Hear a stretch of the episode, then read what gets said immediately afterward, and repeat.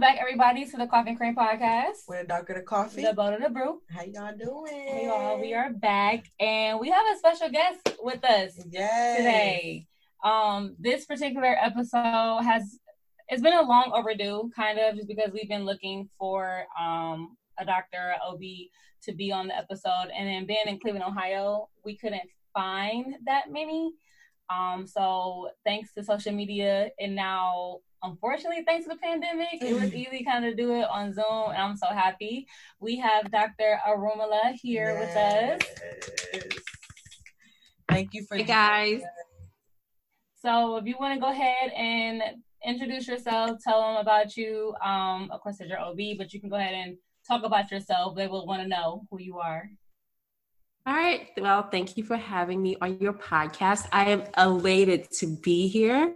Um, my name is Ruth Arumala. I am an obstetrician gynecologist in Mansfield, Texas, right outside of Dallas, Texas. I am also podcaster. I am the hostess of the Pretty in Pink podcast, A Modern Woman's Guide to Health, and so much more. So we talk about everything from finances to spirituality to just being kind. Just being kind, being human. So um, I'm so excited to share on someone else's platform because I'm usually on you guys' side. Mm-hmm. Um, I specialize in fibroid management. I give a whole suite of women's health services. I do run a solo practice in Mansfield, Texas. And so my um, practice is designed to create a boutique-like individualized care for women. Um, because when I was training, I just didn't see that. I didn't see women being given evidence-based medicine in a way that is customized to them, how they want it, without it being cash pay. So I take everything from Medicaid to Medicare to ev- almost like seventeen different insurances, because I wanted to give women this idea that they are special. And every single woman is special. I am from a plant family. My mom is a plant mom, meaning I'm a plant mom. And so when you look at things, my favorite plant to um, take care of is the orchid. And the reason why I love orchids is because they are so intricate. If you look all the way from where they are pollinated down to their roots, their roots actually grow out of the pot. Um, they are so different, each one. And that's how women are. Very, very different. We're all flowers, we're all women, but we're all different. And so that's kind of how I treat my patients. Um, and so, yeah, I guess as we get to talk, you guys get to know a little bit more about me, but that's kind of the basics. Oh, great. Um, orchids are my favorite uh, plant as well, my favorite flower as well. My mom used to buy uh, orchids all the time, and I just always like the different colors of them, I guess you can say. They're just very beautiful. And that's so funny because I went to a H B C U. I went to Alabama State University, and they have a um, a community service organization that I joined, and it was called the New Orchids. So that's oh, really yeah, dope. Yeah. I so I love that. Orchids; they're amazing. Well, we have a little bit in common. I have a lot of family in both Dayton and Columbus, so not necessarily in Cleveland. I have some friends in Cleveland because they are all either trained or went to work at Cleveland Clinic. Mm-hmm. And then um, my dad is actually uh, going into his, or he just started his thirty-ninth year as an engineering professor at H B C U at University of Maryland Eastern Shore. So um, we do have a lot in common. I'm, well, look, we picked a yes. really great guy. Awesome. Yes, okay. Um, you. Oh, oh, that cut you off. No. I was just gonna say. Um, so can you say like what made you get into the medical field? What made you be? What made you want to be? The, um, I t- you you told us a little bit why you got into that specific field, but what made you overall know you wanted to be a doctor? So, um, I was kind of blessed academically. Um, I would always be first in my class. And so people always thought you're going to do something very professional. Nobody ever really pinned me as the creative type or the, I was gifted athletically, but no one really felt, and I'm like Nigerian. So everybody was like, you're going to do something like this. Right. And my mom is a doctor. So I actually hated it. I hated it. I wanted to be like anything but a doctor. I didn't want to be the cliche. I didn't want to be a nurse. I just wanted to do something that was like not um, like so regimented and A-type. Um, and so I thought I was going to be a fashion designer. I have an older cousin who is the fashion designer. I thought I was going to be a sex therapist. And my mom was like, what?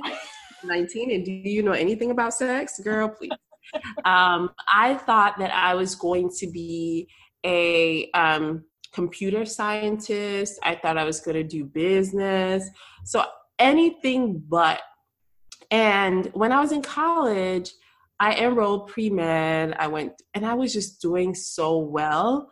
And I tried to do a macroeconomics or microeconomics, I don't know, but girl, I had to drop that class halfway. I think I was getting a C or something. And I was like, C's in my family are like taboo.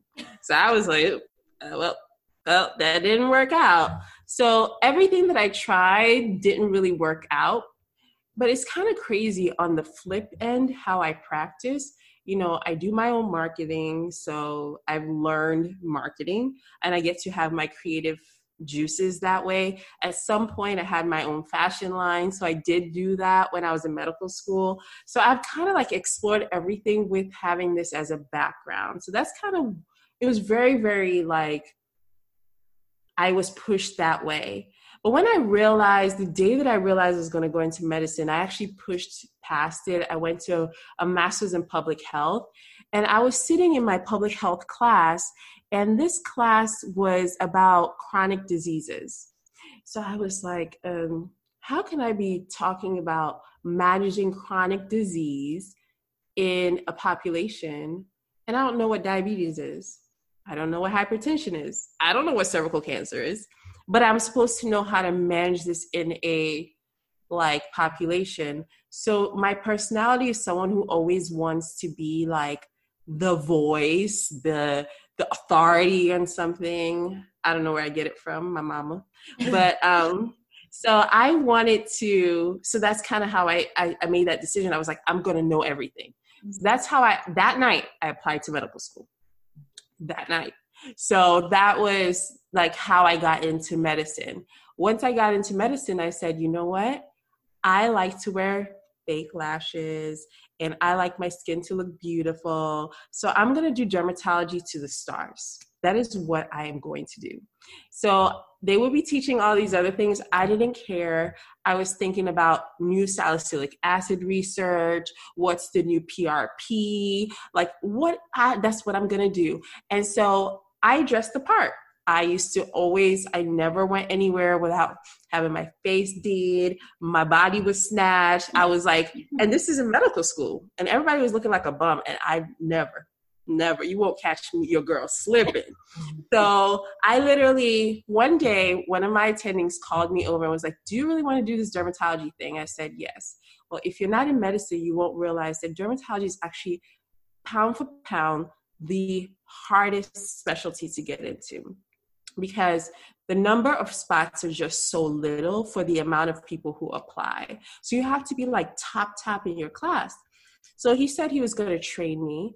And even through the process, I found out that I needed to take a whole year to do dermatology research. So I took a year off to do dermatology research, but um, I already had it planned. But unfortunately, six months before I left, my brother passed away. And my brother was my like favorite human being on the face of the planet. He was my best friend. He was my everything. He was my world. I didn't care about my parents. I didn't care about my younger brother. I cared about this one brother. And so at that point, my brother was kind of weird in that he had sickle cell and he was in law school. And he always talked about his legacy. He died at the age of twenty-four. So at the age of twenty-four, I'm forced to now think about my legacy. And so I start thinking about my legacy, and I'm over in Botswana. There's no distractions. Botswana is in Southern Africa. I don't know a soul in the whole country. And so I have all this time to think about what I wanted to do with my life. And I did not like dermatology. I liked injecting people's faces with Botox, but I did not like the actual science of dermatology. I remember sitting at one point in a um, dermatology lab, and these people were talking about the pathology. They had this huge screen up. It was at Hopkins, and everybody was so excited. They were salivating about this histiocytes and the palisading histiocytes of the dermal interdermal. I'm looking at them like, these people are crazy. Like, get me out of here now. And that was the day I was like, no, I got to find something that makes sense. That's going to be something that I can actually change people's lives. I don't have, I don't know if you guys know, but the major thing that dermatologists do is actually total body exams. They examine people's bodies for precancerous cells. So you telling me that I'm going to wear my Chanel suit and I am going to be looking through the crack of some old white guy's butt to find dermat- like lesions? Ooh, not for me. So those are the things that kind of like, you know, starting to realize that things aren't as rosy as they seem, and this is what you want to do. And so uh, I made my decision that I was going to go back and figure out stuff. Some of the things that I knew is that I could use my hands a lot. I can recreate anything. I used to be that girl who used to know how to do all the crazy cornrows. I used to know how to twist the dreadlocks. I'm thirty-four, so that I'm dating myself. Um, so I learned all these different things, and I could translate that to surgery. But I did not want to be swimming in someone's bowels all the time. So how do I figure out how to blend surgery, cosmetics, women, and O B G Y N popped up? And that's kind of how I did it. So it was a very selfish thing because it came from a place of selfishness. But as I got into the profession, I realized how much I was needed. Mm-hmm. So, you know, a lot of us act as if like at twenty-four, we have this grandiose idea of how we were going to change the world. Some people do, but most people come from a very selfish place. They want to set themselves up to make a lot of money. They want to set themselves up to have prestige. I wanted all those things too. But as things happen, I realized that this ain't about me. Mm-hmm. This is about my mission on this earth. How am I going to impact Black culture? How am I going to impact Black women? And that's how I chose my field. Long version, but that's how. That's no, that was the best version, right? That's the best version, the detailed version, because people need to know. I think it's amazing to just, especially in this day and age, everybody needs a role model, and to see a Black O B G Y N, it's amazing, because like Ace was saying earlier, it's hard to find them in certain regions, so it's it's nice to know, like, well, if I go to Texas, I'm going to find me a Black O B G Y N. Mm-hmm. And she's fashionable. Right, right. I want to kind of say something to that. Um, the first day I realized, because, you know, like I said, I grew up with a Black mom, who's a, a very Black mom with a nice accent, who is an African doctor. And as I grew up with her, I didn't realize it was that big of a deal, right?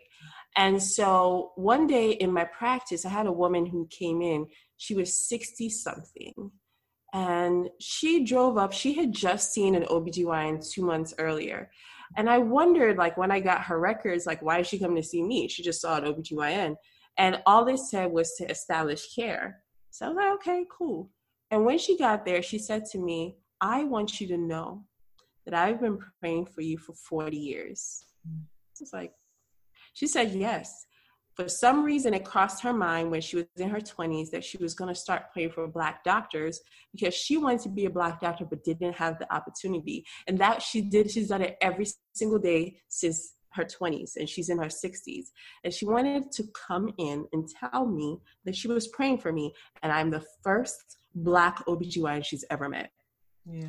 And I realized that day that it's a big deal. Mm-hmm. This is a big deal. Yeah. And I don't want it to be a big deal, because I know how much we are needed in our, and we're going to get into it, because we're going to talk about all the disparities, and we are so needed, because the way I take care of my patients, I, they tell me all the time, they tell Google, you go and look at my Google reviews, they tell Google how much, how different it is. And I just thought that's how you take care of patients. Yeah, you would think that that's how you take care of patients, but to actually, because I have, I actually do have a Black O B. Um, she's older, but I have a Black O B, and I used to work with her when I worked in the hospital. And before her, I had a white O B who was really nice, but just just I wanted to switch for on my own. And then once I did, I realized the care that I got was like so much better. It was just reassuring with anything that I was going through. She was so much easier to talk to.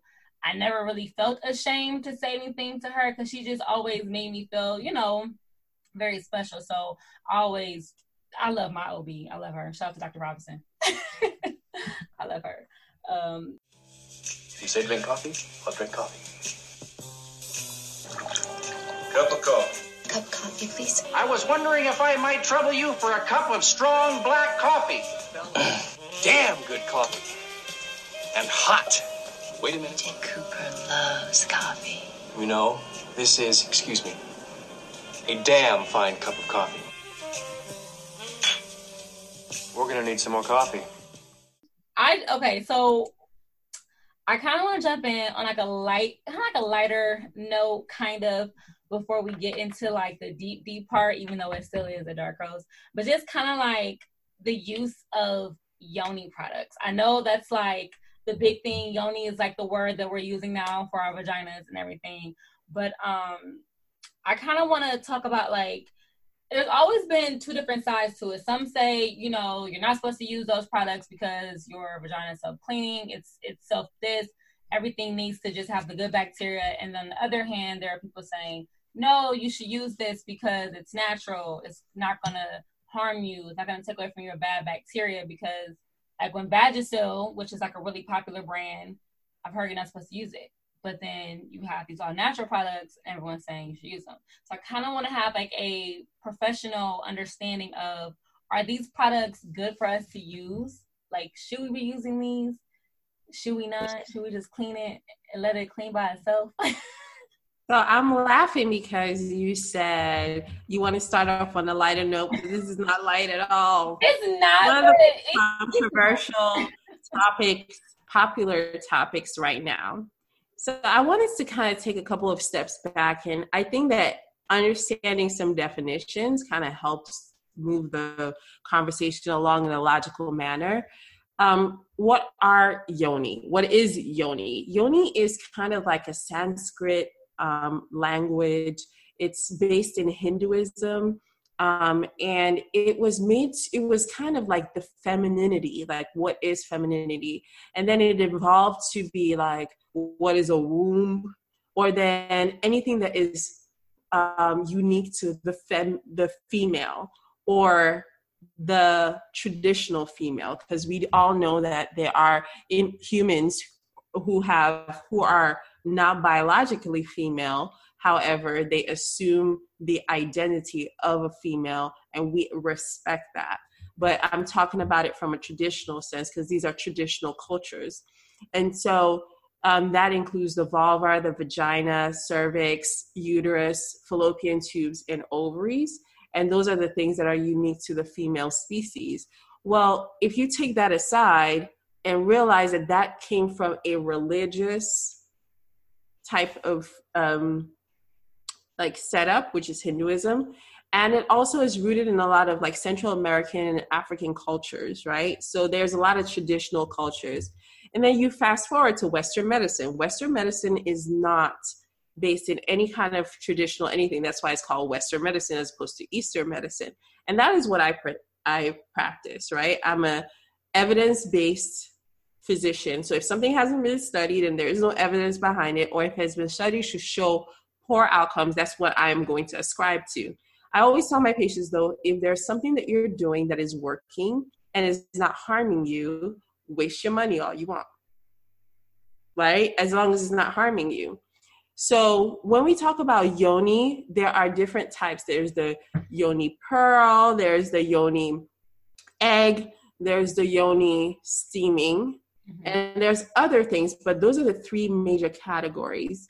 So when you talk about like the yoni um, pearl, that is kind of like a sachet of different herbs that is used to, that is advertised as something that can detox the female body. It can either detox you from bacteria or yeast. Some talk about the spiritual aspect because it's based in Hinduism, a religion. like cleansing all the bad juju from all the fuckboys that you dealt with.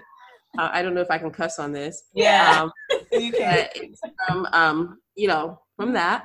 And then um, it it can also cleanse you from all the different other ailments that are in this reproductive tract, like P C O S, fibroids, for infertility. There's a lot of things that it has been um, advertised as. So that's the yoni um, pearl. The yoni egg is an actual crystallized egg that's supposed to be introduced into your body to help you and remind you to do Kegel-like exercises so that you can strengthen your pelvic floor. You can also, and I'm sorry if somebody is like this listening is more of an expert as this. I just know it from a peripheral view because I don't, I don't ascribe to this, but I have to know because my patients ask me all the time. Yeah. So the, because it's made from a crystal, people that do crystal, um, like the ascribe to crystal mythology um, or methodology, uh, they talk about how it can also cleanse you, and you can charge it by putting it next to sunlight or sea salt. They have other things that charge it. Um, and so this is supposed to make you come to oneness with your femininity and the goddess inside. And remember, this is a religion. And then lastly, or it came, stems from a religion. And then lastly, introduces the steaming. The steaming has um, all the herbs that would be traditionally in the pearl.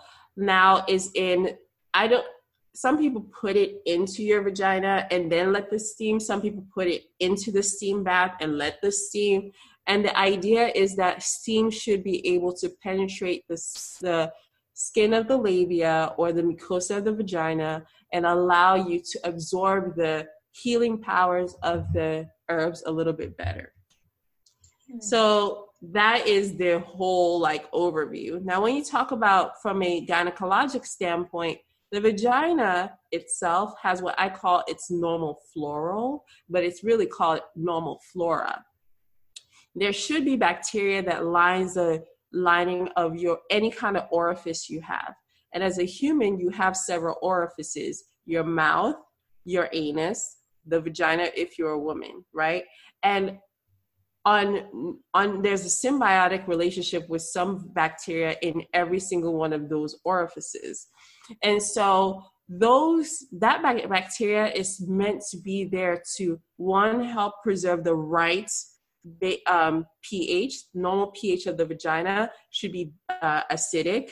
And it also takes up space so that yeast and bacteria don't grow there, right? That's normal. But if you introduce anything into the vagina that changes the pH, and a lot of these um, yoni pearls are said to have a pH of four point five or more, and then vagina is actually between three point four and four point five. So it is definitely on the higher end of normal or above normal. Then what it's going to do is change. Those bacteria cannot live in a basic environment. So that ends up being in a situation, you, you get yourself into a situation where you have now changed the basic pH of your vagina. And that it will now allow either yeast, bacteria, or both to penetrate.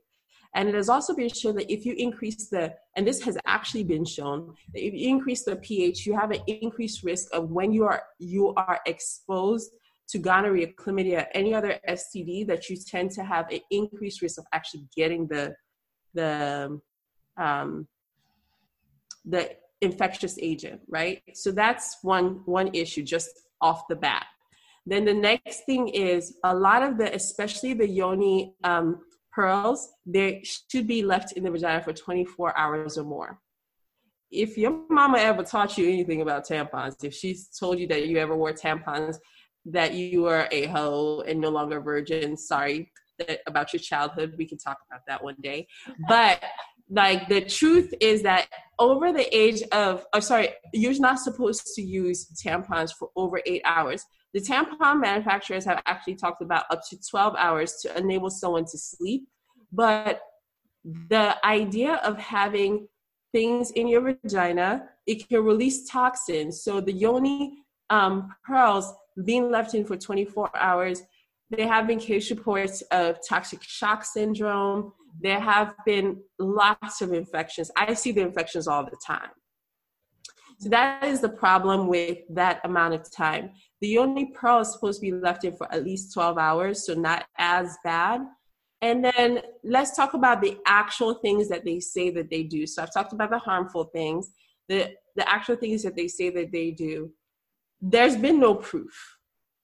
I mean, I saw once that in one of the websites that over a thousand studies, so I contacted them and they could not show me one study. So one well-designed study. Um, so that you, if they had the studies, trust me, they'll be posting it. Um, and so that's a problem because we don't know if it works at all. And then the way that the vagina, actual anatomy, I do hysterectomies all the time. I do myomectomies all the time. I operate in the vagina, in the cervix, in the uterus. I know the anatomy so well. I did two cases this very morning. So, and I will be doing two tomorrow morning. So I know it so well. The anatomy, the vagina is actually one of the most formidable forces. And that is why when women who are, have sex with men who have uh, H I V, there are uh, much less chances of there being a transmission than men that have sex with men, because the the rectum is actually really thin compared to the vagina, which is really, really thick and has a lot of um, immune um, factors that fight infection, actually. So if you have something fighting infection, it is not easily absorbable. It doesn't absorb things as well as you would think. So the idea that the, the even if these concoctions actually really worked, would they actually be absorbed to the point, to the level where they would work? That is the question that I would ask. And then I have seen a lot of side effects, like people that have fibroids start bleeding uncontrollably. Um, I've had patients who have, um, mostly it's fibroids, that they start bleeding uncontrollably. And they think that they're cleansing, so they don't tell me until they start to drop their blood counts. And I'm like, girl, what did you do to yourself? So now you've gotten me to talk about the most controversial topic first. So now we can move on. I didn't want the whole mafia to come after you, girl. I didn't realize it was as controversial. Okay, so then, but before we move on though, so in your professional advice, what is the best way to clean yourself? What is the best way? Well, my best way is, number one, is be try to clean the outside of your vagina. Douching is actually strongly recommended against, because water has a pH of seven.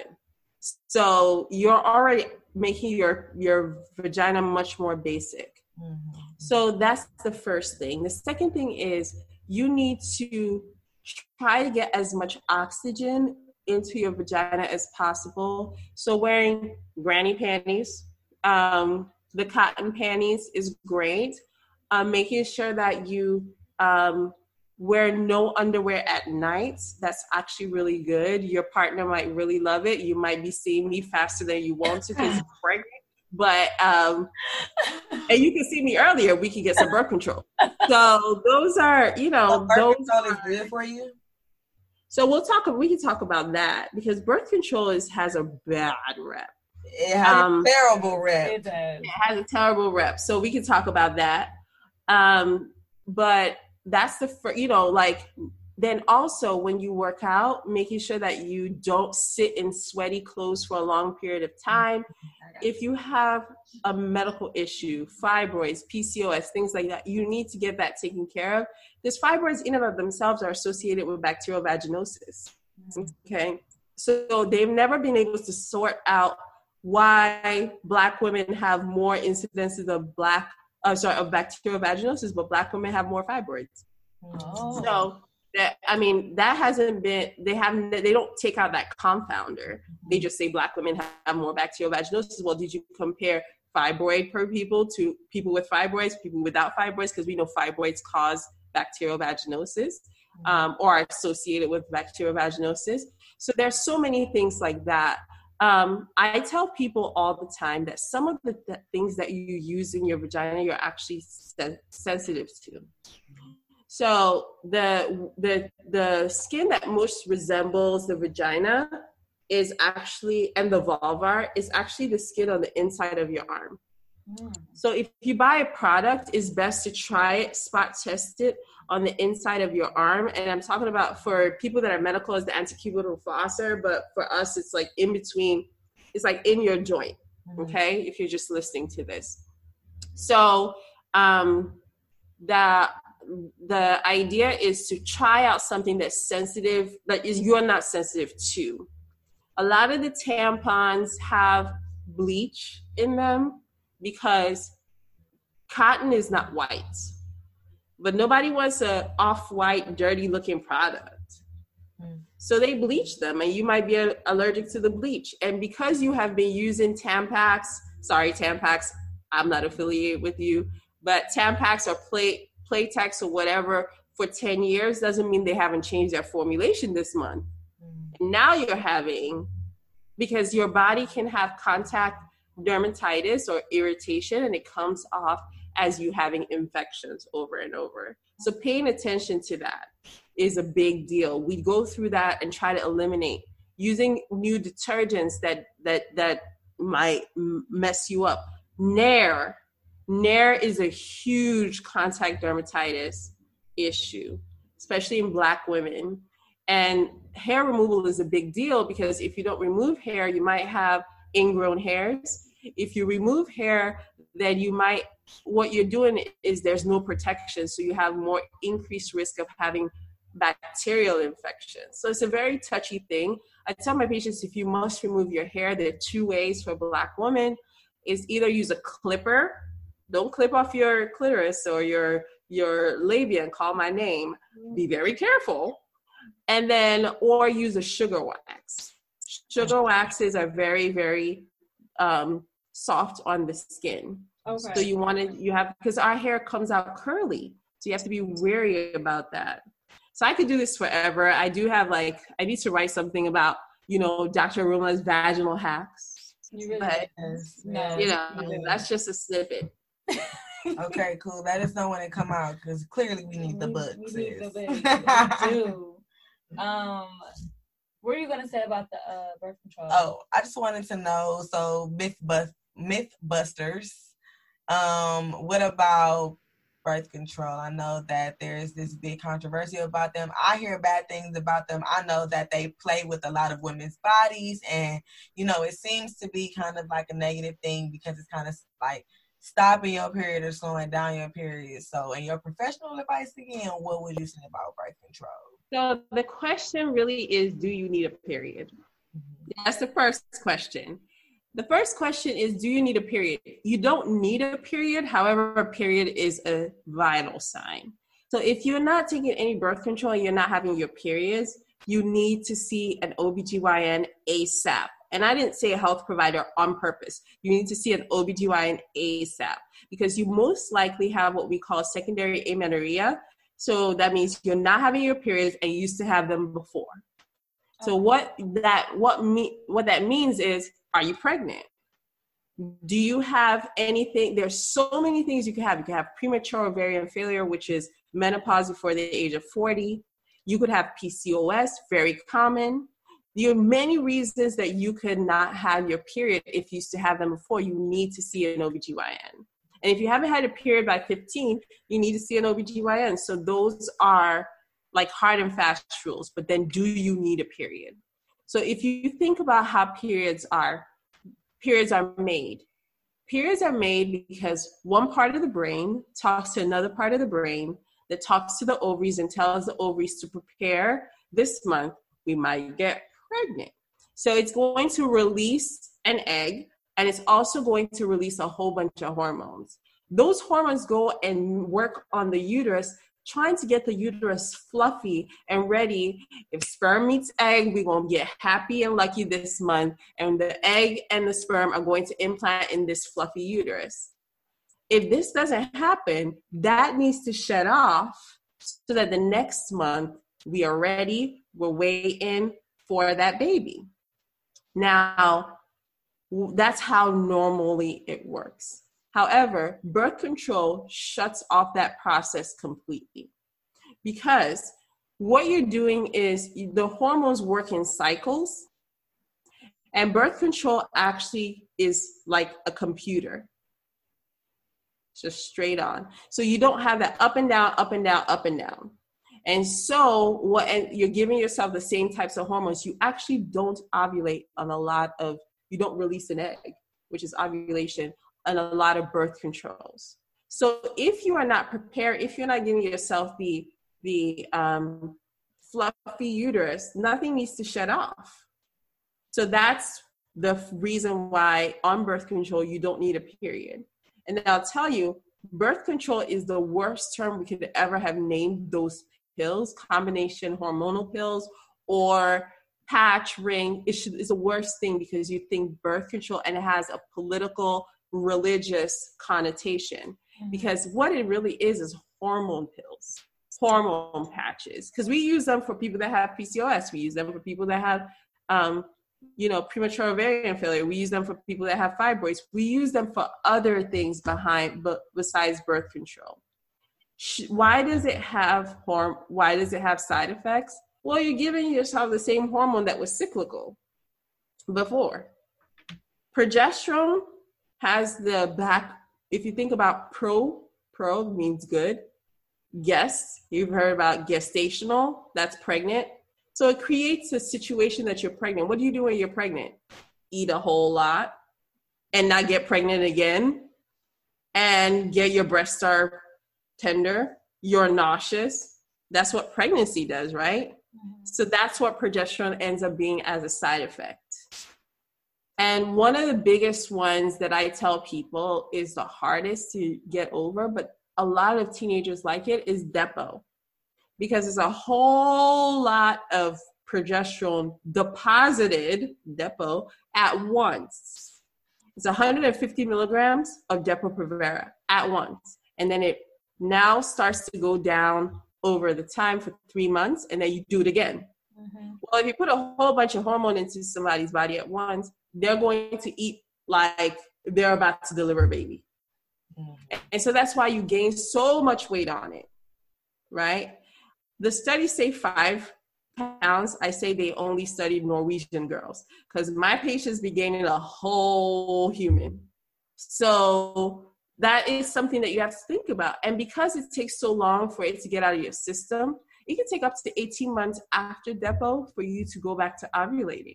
Mm. So a woman, and that is actually shown in the studies, twelve to eighteen months. So a woman who's thirty-five, I'm not going to put her on Depo unless she never wants to have babies again.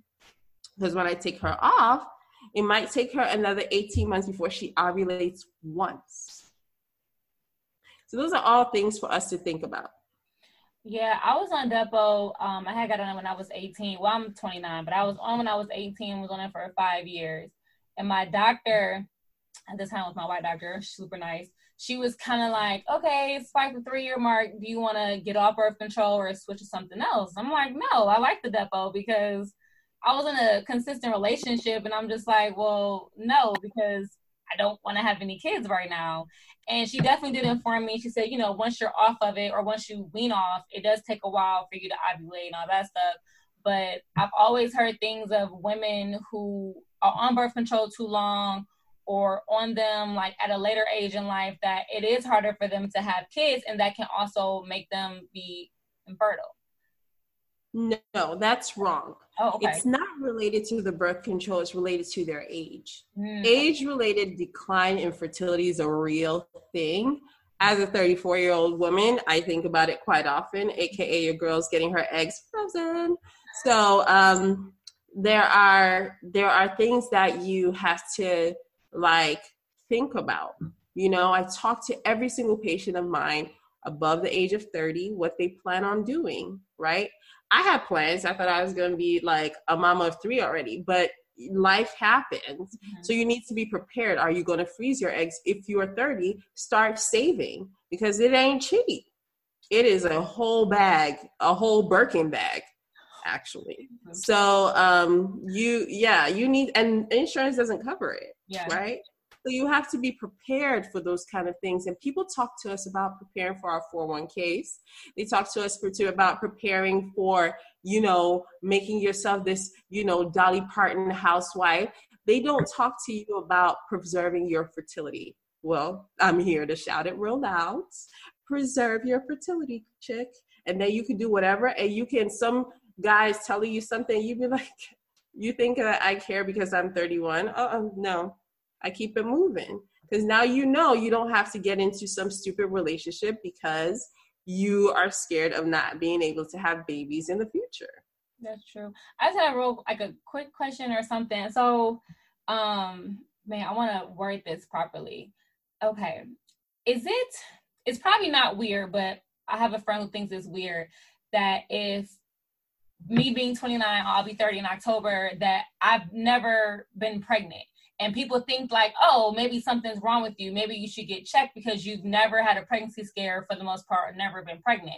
And I honestly was like, well, I don't, I'm not worried. I mean, I've definitely had some slip ups in the past where I could have thought I could have gotten pregnant, but I was never pregnant. And I always chalked it up to God was on my side. He didn't want me to have that man's baby.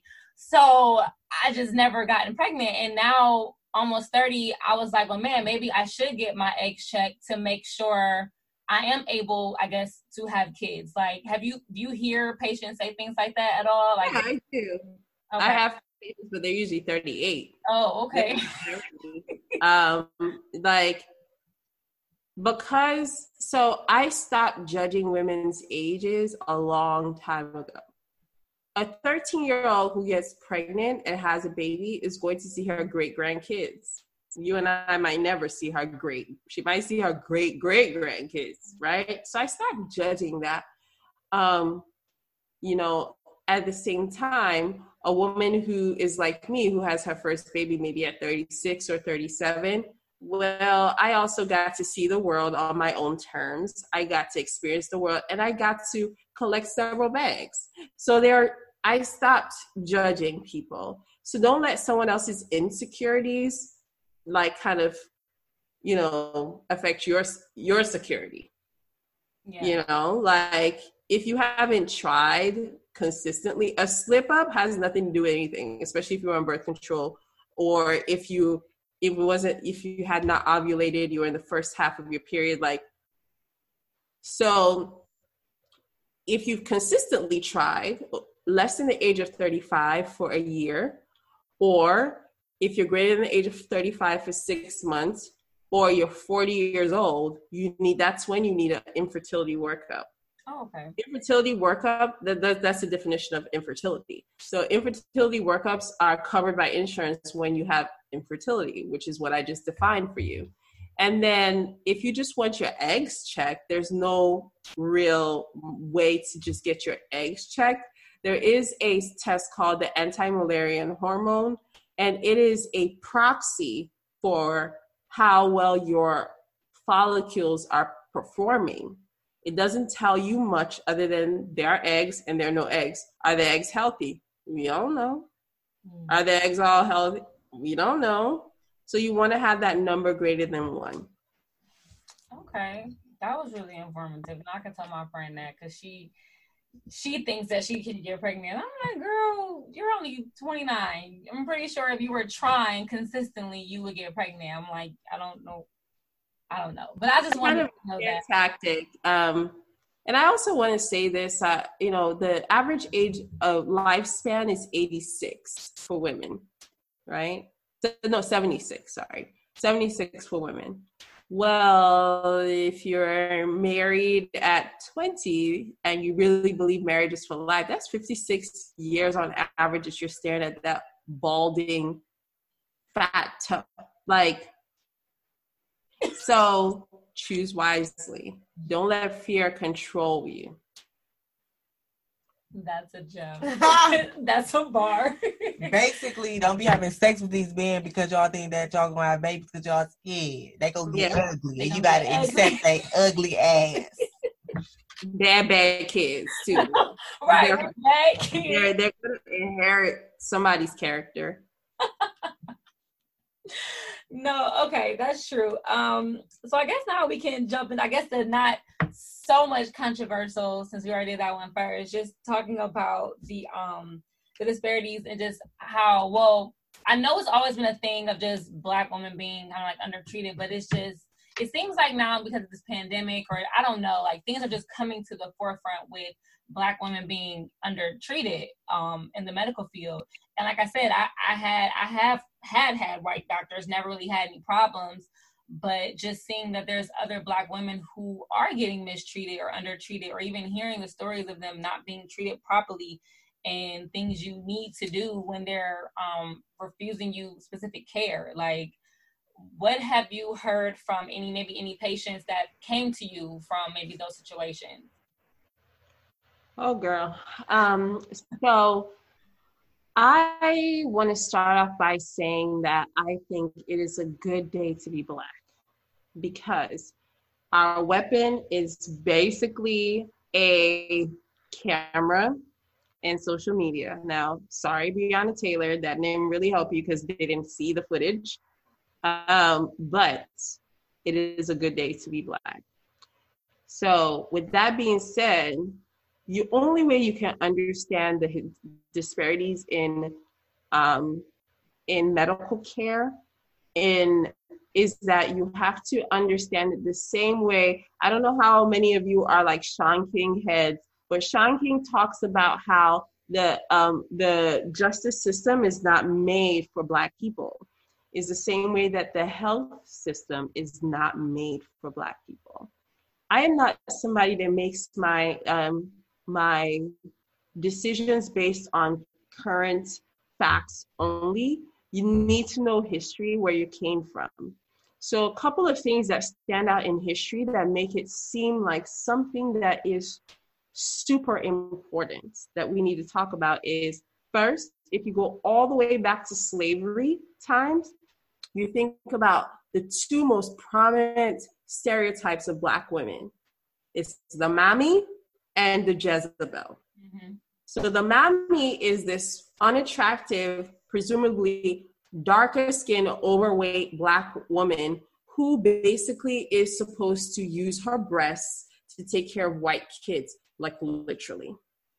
And then the Jezebel is the idea that Black Black women are over-sexualized because we are we're not curvy. Oh, sorry, we are curvy.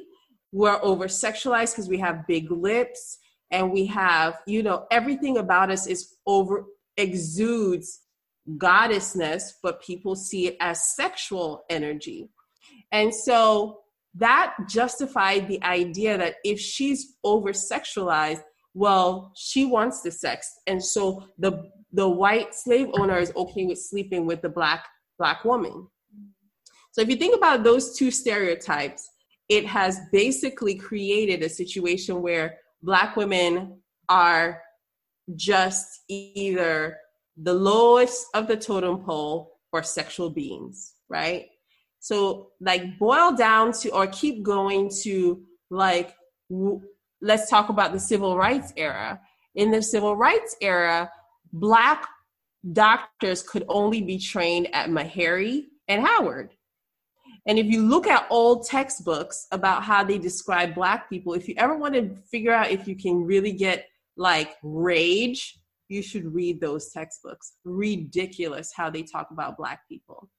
So if this was in actual medical textbooks and we have these stereotypes of Black women, it would make sense that you should, you know, castrate Black uh, inmates, women that are inmates. You know, the, the the story came out today, which is not new to anybody that knows anything about contemporary O B G Y N, that, you know, the ICE facility was um, Ca- basically doing hysterectomies on Spanish-speaking women who didn't know what was happening to them. Mm. And so over time, Tennessee, North Carolina, California, it was legal to, to actually castrate female inmates.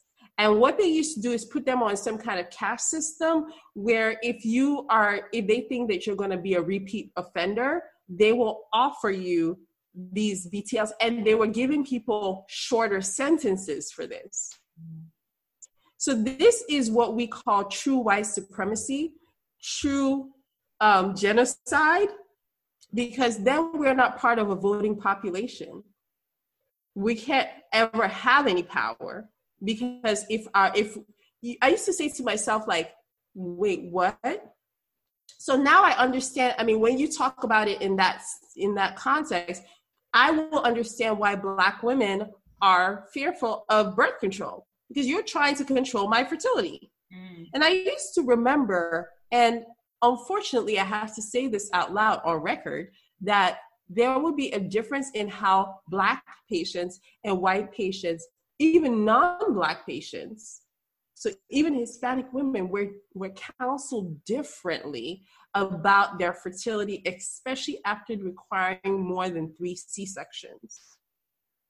Because it is very difficult to do C-section after three C-sections, because you have a lot of scar tissue.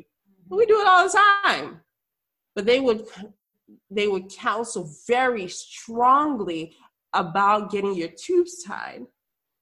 And I used to, it used to puzzle me until I commiserated with an older, she's only two or three years older than me, but like more seasoned at that point, she was more seasoned O B G Y N. And she said to me, oh no, it's not a, what you're thinking is right.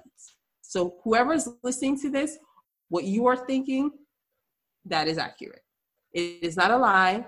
It is not, it is not made up. It is not a hoax. It is real. So that was a lighter note. I don't even know if I mean, this... No, I mean, the whole episode is a dark rose, but I, I mean, yeah. it's a definite informative. Uh, it's definitely informative, for sure. I, I don't think it's lighter, but it was definitely... No, I was just trying... I'm being persistent. No, it was... So, you don't need you to keep it light. Because when I saw you, like, when, when I when I, I said... Do they have fun on there? Like, oh yeah, yeah, no, yeah. We, no do. we do, we do, we, we do. We usually have really like fun, light episodes. We just wanted to give our listeners some really good. Y'all need to get me when you guys are talking about sex. Oh, so look, okay. First off, hold on. Well, let's switch it up a we little bit. Because um, you know what little... I'm saying. I was on your page earlier. And I seen all of, like, the sex talks and all, like, you know, how you like to live, live that up, sexual liberation, all that. So, as a woman, what are some good sex, sexual tips for, you know, keeping it fresh? Like, do you think that um, there are these pills called She Orgasms, and they're, like, these vitamin, mineral pills to get you, you know, get you going. Like, it are gives those... you the W A P. Yeah, it gives you the W A P. So are those, do you feel like those are good for the woman, the woman's body, or do you feel like natural aphrodisiacs are things that women should really go to when they want to keep it fresh? And is the pineapple thing real? Yeah. Do it really make it smell like... I knew you were going there. If you didn't go there, it would be awful. So I'll start off with what you eat is going to be what you give off. You cannot give off what you didn't eat. So if you ate a whole bunch of asparagus and broccoli, you might look nice and fit, but you're going to only give off, you might be smelling like you have a U T I. I mean, that is what it is. So it is, you, your body can only metabolize what it is that you ate. Uh-huh. You know, you like a lot of Italian food, girl, you're going to have a garlicky vagina. I mean, it is what it is. Okay. So um, that's that. I think that actually the real plug is knowing your body and being able to actually communicate with a partner who's willing to learn. Okay. Because most of the time, most sexual partners have what they like and they're in it for themselves. Mm-hmm. And so if you can have a partner who knows what you like, is willing to learn what you like, is willing to push boundaries, and you are willing to push those boundaries, all the other things that they sell, they're going to take your money. That is the real plug, okay? And shoot, I need to figure out what I need to sell. Get in on that multi-billion dollar. No, for real. Okay? Like Doctor Arumala over it. No, seriously, there's so many. Then we can go buy a jet somewhere. Yeah. There are so many products out now they have for like women and sex, and to make it taste sweeter, to make it to make you wetter. Yeah, it's just it's kind of overwhelming because you just like you're reading up on like, well, does it really do this, or can I just? Or is it all in your mind? Yeah. Just because I think that it's doing that, and it's doing that. It is. There's a big placebo effect. Mm-hmm. I will warn against some of the things that make you sweeter, because guess who else likes sweet? Yeast. Oh yeah. That's true. So that's something that you need to be worried, like you know, to be cognizant of. Um, the other thing is, you know, um, there are some things, because not everybody is, most of the time, women that are gushy-gushy are people that like their partner. It's not on you. If you don't like him, you don't like him, sis. Like, it's okay.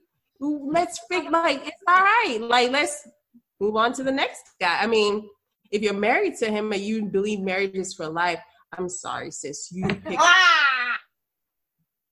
Like, I don't know what to tell you, but um, there is there are some the, the the actual things that work are cheap. I mean, coconut oil is the plug. It has the wait, right. Hold on, hold on, wait. What you mean? How do you? How are you? What are you doing? Are you like rubbing it on there? Do you insert it? What are you doing? So you can use. I actually tell the older patients you use uh, coconut oil every day, like it's like you're moisturizing your elbows. On the outside, on the inside. You can't wash it, but right. you can put in oil. And coconut oil and almond oil are the best viscosity. A lot of people talk about olive oil, but olive oil is just available. It is not the best viscosity. It has a strong odor. It is really not, but coconut oil is, I mean, they talk, they have studied this stuff. I'm not just talking out my behind. Like, they have studied this. Mm. And then this is something that is based on your fidelity. If you are with somebody, now I don't trust nobody as far as I can throw them. My mama used to say all the time, I don't trust nobody but the unborn baby in my uterus. so, um, but if you are in a monogamous relationship where you're not worried about wearing a condom or getting S T Ds, um, silicone-based lubricant trumps water-based lubricant all day, every day. Silicone. Silicone-based, and the best one, I have given out also, because they send them to my office all day, is Astroglide. I have, I have, what happened? But Astroglide, Astroglide has the water-based too, so make sure it's the silicone-based. The, it's a very obnoxious purple bottle. Obnoxious. And then you can get some purple kisses. So wait, so, because the, there's a lot of women that feel like when you use um, lube or something, that means you can't get wet. And I really hate when women say that. Like, when I say, oh, I've used lube, they're like, I don't need yeah, that, I get wet. That, and I'm yeah. like, well, no. Yeah, I'm- that's a, it's the same thing. It's the same thing as how bragging, like, I don't wear weave, or I don't wear makeup, or yeah. everybody's just trying to one-up each other. Girl, what works for you? Your bedroom, don't nobody gotta know. Okay, and if they do, if you are sitting around there talking, you be like, girl, I like it wetter. Exactly. Like, be confident and stand in your stand in your truth. That I mean, it is what it is. And so, yeah, no, I mean, there are there are lots of people who, and your stage of life also matters. Mm-hmm. Birth control does make your vagina um, drier. Okay. Um, breastfeeding, um, pregnancy. So, well, pregnancy actually, in theory, makes your vagina much more estrogenated. So, in theory, you should be wetter. But then some people, see, this is how sex works that people still don't understand. Ma- male Viagra increases blood flow to the penis, right? The female Viagra, which is called Addy, increases blood flow to the brain. Oh, wow. You cannot get over whether or not, I cannot invent a new partner for you. Okay. If you don't like them sexually, and a lot of women do not f- choose partners based on sexual desire. Mm-hmm. They use, choose partners based, because we don't, we don't believe we choose. A lot of the times is who slides in your D M, mm-hmm. and we all know they don't look like the man you want to slide in your D M if you're heterosexual. Um, And a lot of the times also, it's like these, you just get what you get. And that's the proximity, that's the right person at that time. And maybe if you're in a with a guy that you really like, uh-huh. he's probably sharing three other girls, and then your brain doesn't like it. Your brain doesn't like it. So there's a lot of things that have to do with sexual pleasure that, unfortunately, we cannot control. Dang, man, that's so true. That's crazy that that's true. Like, oh my Lord. It's all in your head. It is all in your head. Because it really do be these niggas. Because sometimes. That's why I be but, thinking about somebody else sometimes. I mean, that's how it works. It helps. And a lot of the times, the guys don't even, like, it's a state. That's why, like, when people say men think with their little head, they are not thinking. They don't even like the girl. They don't even remember her the next day. They have something amazing at home. And they will fumble the bag so bad for somebody that when you see, you're like, you know, like that meme, like, oh my yeah, goodness. Like, for like really, because they, and you see them and they will, like, you'll try to understand and they will try to understand. They don't understand it. Mm-hmm. See, that, it makes sense when, well, I guess that's like when um, men say like, we cheat physically while women cheat like more emotionally, men, more emotionally or mentally. Exactly that. You want something that you're not giving us, yeah. whether it's the time. That's why they can't handle it. If you cheat, that means they really are fumbling. Yeah. But if they cheat, it may have nothing to do with you. Yeah. Most of the time it has nothing. Because people, you know, the other woman likes to make herself feel better and be like, if you are handling stuff in the house, they won't be mad. Girl, they about you. No, he don't even remember your name. He don't know your name. Yeah. yeah. He knows nothing about you. That's and you true. Might have been thinking you were twerking on a handstand. He don't even remember it. Yes, and as women, we always take the blame. Like, well, what did I do? What could yeah. I have done better? And some things like, nothing got nothing to do with me. It's all nothing. Like- and sometimes it's even their insecurity. You're so good that they think to themselves, like, I don't deserve her. And subconsciously, they they like. I think that the best phrase that came out of twenty twenty is fumbling that Birkin. You are fumbling the bag, okay? Like they just dropping it left, right, and center. Yeah, upset. Yeah. I can't believe terrible. That. I can't believe they made the divorce. I literally was just saying, I can't believe she they just made, made this. That song. I was just, like, I can't believe they made it this far. Now they getting a divorce. Right? Okay, this may be more. It's not super serious. How do you feel about boric acid in the vagina? Oh, I love it. Okay, because so, I use. It. I'm a I'm a boric acid fan, and why did I get into boric acid? Um. I have friends who had recurrent bacterial vaginosis. Mm-hmm. And so I, I went like knee deep into the literature and I recommended boric acid to them. I mean, I wasn't even, I was still in medical school. Mm-hmm. I was like, just try it's over the counter. Girl, your vagina, I, I can smell your vagina. I'm over here. We don't talk. Like, I need you to fix that. Um, and so I... They started, I didn't, it wasn't even me. And I had, I had bacterial vaginosis issues too, but yeah. I was like, let me see if it works on them. And then I'll try it. And my friends, like when I say something, they're like, oh, let's do it because she's a doctor. So they try, they're all like, they're, they're very successful, but they're like lawyers, engineers, yeah. whatever. So they did it and it was working. I was like, yeah, I gotta try it. So then I tried it and it, it works. And it's actually really well documented in the literature. It's actually not used the way that we're using it. It's used for recurrent bacterial vaginosis after initial treatment with antibiotics, which is how I use it. I do not use, I don't tell you because the truth of the matter is you, most people misdiagnose. Mm-hmm. For instance, you have vaginal itchiness. You have vaginal odor. You're like, oh, I might have a yeast infection and a, and a bacterial vaginosis. Meanwhile, your ass has trick. Because mm. that's how trick presents. It's both of, it's a very confusing thing. It's tricky. yeah. Or you have that and maybe you actually have gonorrhea. Yeah. So that's why I tell people your gynecologist has to be your best friend. Mm. So that when you're going, you're not trying to retell them your whole history. They know that sometimes you slip and fall on a fuckboy dick. Like, I mean, that way you know, like they know, like they're not judging you. They're not, things happen. They might have slipped and fall two days ago. So they, they get you.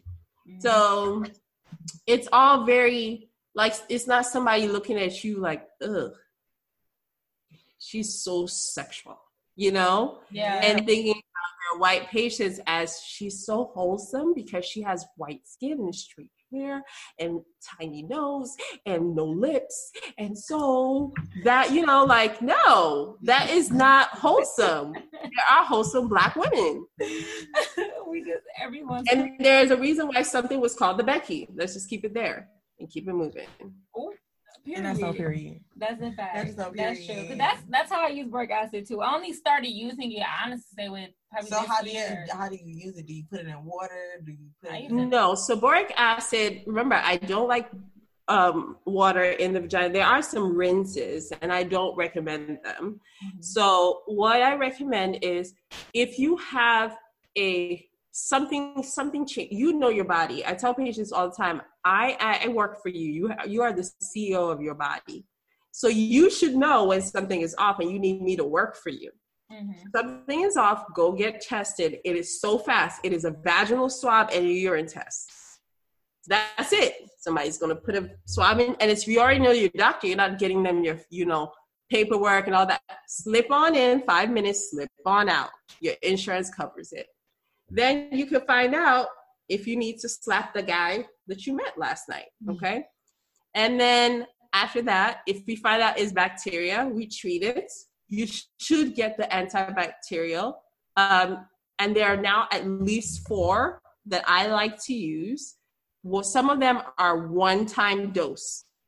So one-time dose. And some of them you can drink with alcohol, not like the olden days where we only had Flagyl that you can't drink for seven days and everybody knows why you can't drink. Man. So, and it tastes like, Talk. you know, somebody slaps your mama. Like, it is horrible. Yeah. So there are other options now. Then if you have, back, if you keep having, the, we consider bacterial, any kind of infection in the vagina, more than four in one year, that is a recurrence. Now you have to be treated for a long period of time.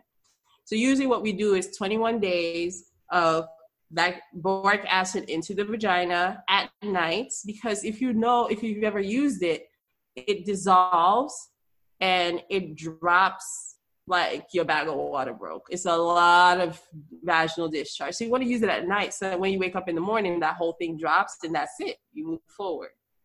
Um, and then after that, you can use it one to two times a week because you know that you're still doing the same ish that's going to get you back with bacterial vaginosis. So that's how I recommend that it's used. Okay. I know we said we was going to lighter topic, but we got to go a little dark again. So when you have your patients that come in with like, um, like S T Ds and stuff like that, how, as a Black woman, as a Black doctor, because I mean, even going to get tested for, and for me, I'm I'm in the process of looking for a, O B, a Black O B G Y N one. She's saying like she has one, which is dope.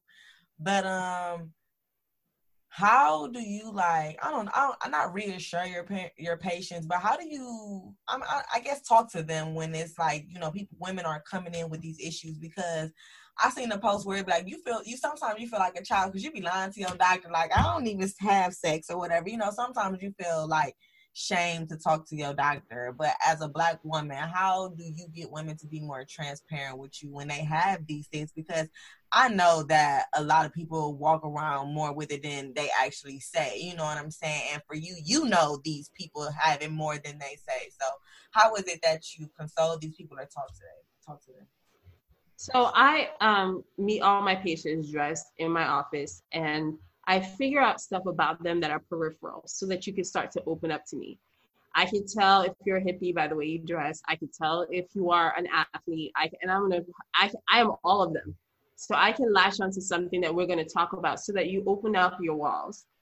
And then I ask you sort of, I do universal, um, I offer universal S T D screening. But then I ask them, if you don't want to, you don't have to. And I tell them most of the time, if they're single, that they should. Um, even if you're in a relationship, like I said, I only trust the unborn child in my uterus. Mm-hmm. So um, you gotta make sure.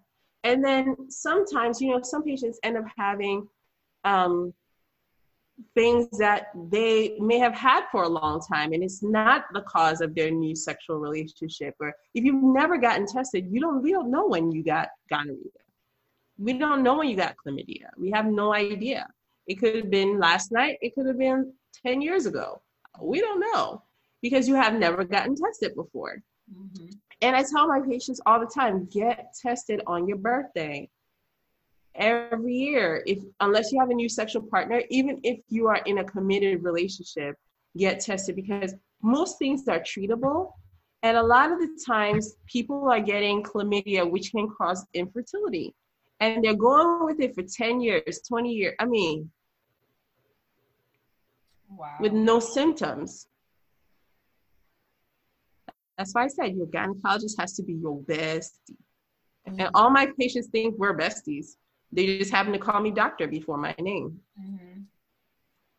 Wow. That's, I mean, that's that's true. That is good. Like I said, my doctor, she's really sweet, really nice. I love her to death.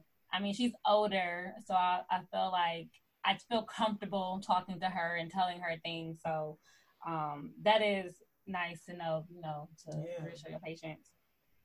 Yeah, that is true. I think Let me just kind of put out a little, if you're looking for a doctor, um, I'm part of a platform that has been keeping a directory of Black women. Not to, I can't guarantee you because it really only kicked off this year.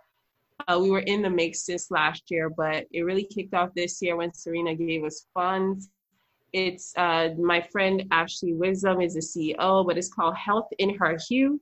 They list based, you can check based on your Um, your your zip code because it's supposed to be health in your hue. In your hue. In your hue. Okay. And it has everything from physical therapists to dentists to just Black providers, oh, therapists. Stop looking for a Black. Put in your zip code and see. I go to a Black dentist. She don't take my insurance, so I can't go to her. Sorry. Did you have um anything no, else? No, no, no, no. Okay. Um, I got all my questions answered. I got all my questions answered too. This was really informative. It was really fun. Um, I know, like I said in the beginning, we were doing like a dark roast, but like I said, we wanted it to be like really informative just because I know there's a lot of women out there who just have questions about all of these things that are happening down there. Maybe they're too scared to talk to the doctor or to get questions answered, things like that. So that's why we kind of went dark first, and I'm glad that you were you were ready to open about. Well, we're gonna talk about something else, about some little sex, something else, you know, because that's what yes. I love to do. We love opening up and talking about some stuff. We're not tipsy today. I'm yeah, drinking we're not water. Tipsy today. We're gonna bring you back when we have yeah. a lighter roast, and when you have to give your wine, we're gonna have our wine. Yeah. We can have a good. Yeah, I always I'm always down for those. Yes. I'm always down for those. You know, for the first um, time, we had to do something really nice, mm-hmm. and had to. But next time, we, we had to make sure you was ready to be in the coffee shop. And you are in, in okay. the, to the coffee okay. shop now. Okay. The Bailey's coffee shop. Okay, okay, that's what I'm talking about. Um, I'm trying. So what we do to end our show, we give a um espresso shot just to like you know wrap up everything. And I've been looking for just some quotes. Um, oh, yeah, I'm sorry. Before we say that, you want to go ahead and um, sign out. You can give them your social media, anything of that sort. If they are, we do have some Texas listeners. Your podcast, so everything podcast, that you do.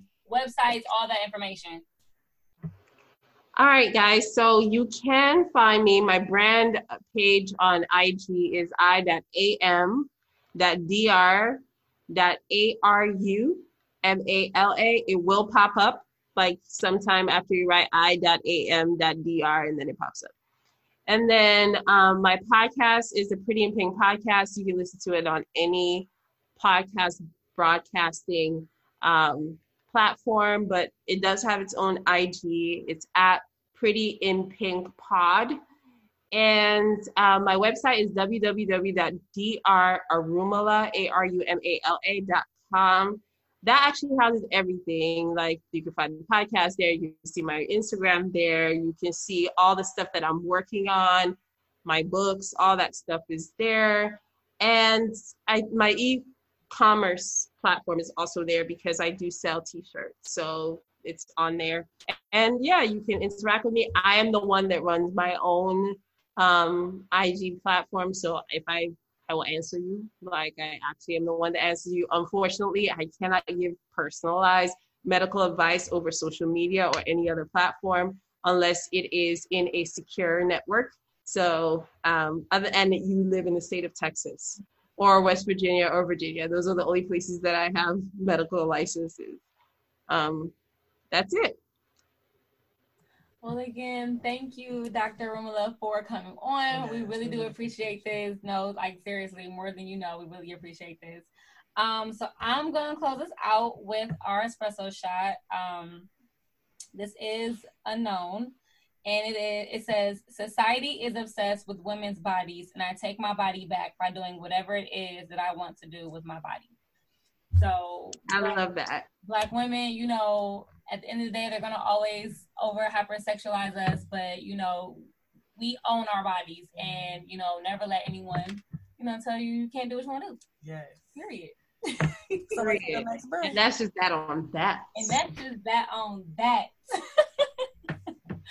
Thank you so much, Doctor. Thank you so much. We really appreciate you. We it was my pleasure, and I just love everything about being a Black woman. Wouldn't choose any other race, any other gender, and I would never choose another time in the span of human, the human race to be alive, because we are finally... What a time to be alive. For who we are.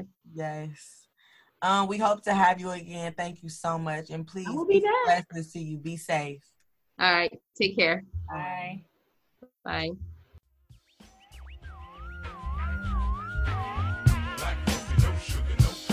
That's the kind of girl I need down with my team. Black coffee, no sugar, no cream. That's the kind of girl I need down with my team. Black coffee, no sugar, no cream. That's the kind of girl I need down with my team.